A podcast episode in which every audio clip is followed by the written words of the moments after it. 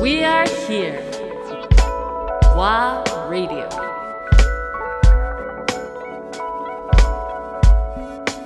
ワーレディ対馬義明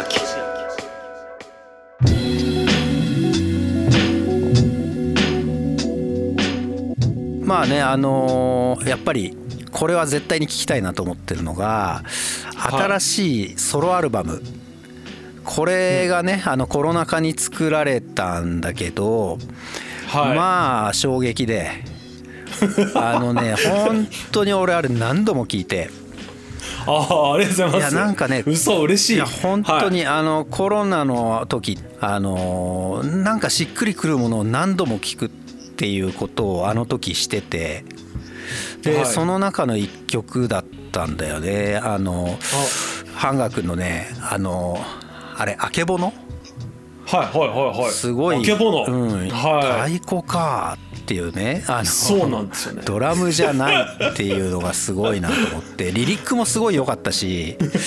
まあねほんと言葉と太鼓だけだからなんだろう。ある種そのポエトリーを聞いてるような感覚にもなるし普段のヒップホップのそのなんていうの？いわゆる西洋のビートと違うから言葉の乗り方も全然違うからなんか入ってくる感じが違うっていうか、うんううんん、なんか言葉の入り方がすごい独特だったしなんか和のなんていうの？昔の人のリズムにやっぱなっていくよねラップ。半額のラップもなんかそういう感じがすごいして、はい、うん、なんかあの、えっと「このままでいいよ」なんて誰も思っちゃいないとかさ。はい、うんはい。なんかそういうなんていうの問題提起というか、うんはい。そういうのもなんかすごいこうあの時期に聞いた時にグッと入るものがあってあこのリズムでラップするとこういう感じでこ言葉って入ってくるんだなっていうのがちょっとね感動的だったなっていう。あれってどういう思いで和太鼓になっ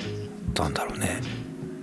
なんかやっぱり何かが起きて大変な時って、うん。人ってやっぱ原点からなんかそのヒントを探ろうとすると思うんですけど、うん。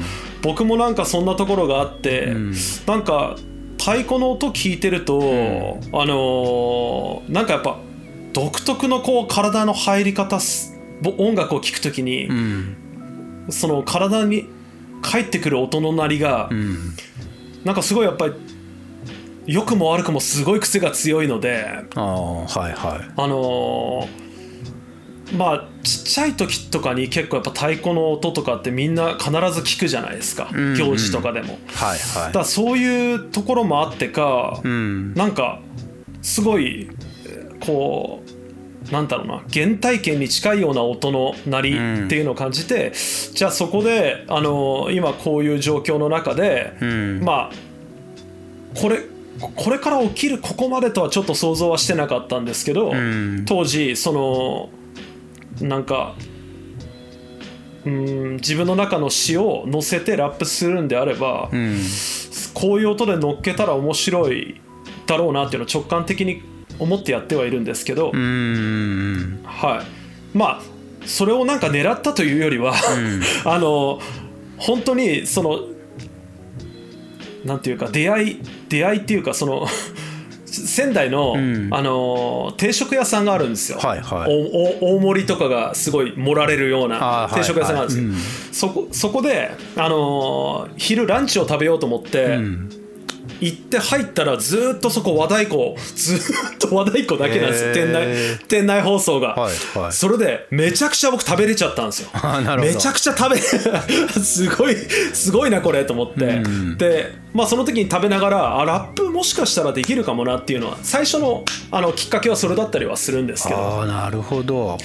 意外とやってないなって、ん。なんでやんないんだろうなって。多分リズムだから、ん。そのまあ西洋の音楽じゃなくて太鼓はこう和なので、常にこうリズムも変わっていくし、絶えず変化していくものなのでなかなかそのラップっていうこうシーケンスの中でやってるものとはあんまりこうバシッとははまらない感じもしたんですけど、ん。なんか僕はそのまあもちろんオーバルともやってるしクロマニオンともやってるし、バンドも自分の中ではこうなんていうか経験はあったのではいはいその延長でいけば、うん。きっとまああんまりこのシーケンスにとらわれない音楽でもラップとしてん。成立できるんじゃないかなって思った実験的なやつもあります。ああなるほどね。いや。いろいろ回りくどいですけどそんなところです。うん。でもなんかはそう意外とねあの確かに和太鼓とラップって合うのか合わないのかって言われるとなかなか結びつかないんだけど、なんだろうな俺たちのこのハートビート太鼓とマイクってなんか言われた時にあ確かに子供の頃から和太鼓って何かしら聞いてるしあの笛の音とかね祭り行って、絶対みんな耳にしてるね日本人にしかないグループだからそこでラップするって、ある種その原点だしなんかあの時期にねそれを出されたのがすごいグッときたっていうか。うん、なんかみんなねどうしていいのかわからない時期だったし家にいなきゃいけなかったっていう中で、いやあれは結構ね確かに俺たちのハートビートだっていうのは本当そのなんか心臓に来たんだよねなんかあれは。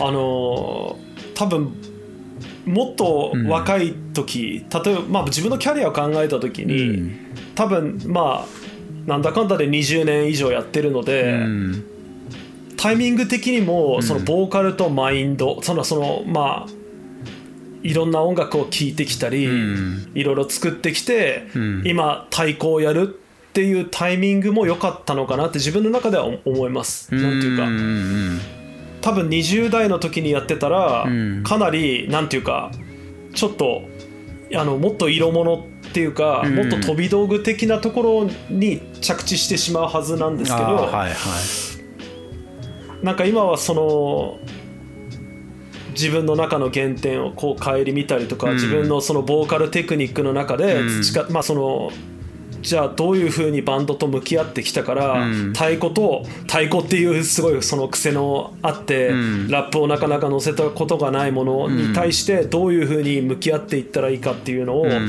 まあ、一応探り探探ってきたものをん。ぶつけているので、はいはいはい。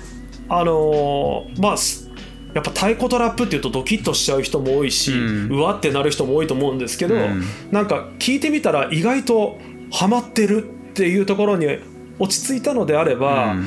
あのーそれは僕の中ではそういう意味でも音楽的な意味でもん。一つの成功かなみたいな、うん。やっぱり音的なところもそうですけど、うん。太鼓ってやっぱりすごい伝統の楽器でもあるので、うんまあ、ともちろん宗教的なものだとか、うんその、えー、と地元のうん。その風習の中でやってきた、うん。あとは漁業だとか、うん。あの豊作を祈ってとか、うん。そういういろんな場面で常に使われてきた、まあ、戦もそうですけど、うん。使われてきたものの中で、うん。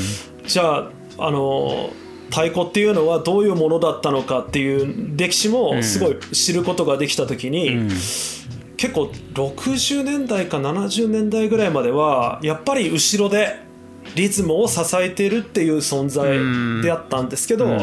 ようやくその辺りからいや太鼓だって他の楽器と一緒だよっていうなんかその、うん。俺たちだってもっとあのー前に出て活躍してもいいはずだっていう動きも少しずつ出てきて、うん。今みたいなその行動とか、ん。そのまあそういうなんていうの組太鼓と言われてる、うん。そのみんなでパフォーマンスするっていう太鼓だけでちゃんとあのコンサートが成り立つっていうところまで持っていったっていう話なんですけどあなんかそういうところもなんかこうすごいん。なんかグッとくるところがあるなっていうか、ーなるほどなるほど。なんかな楽器も弾けなくて歌も歌えないやつは、とりあえず太鼓叩いとけみたいな、そういう役回りだった人たちが、うまあそのずっと続けてきたものっていうのもなんか片っぽではそういう歴史もあって、うん。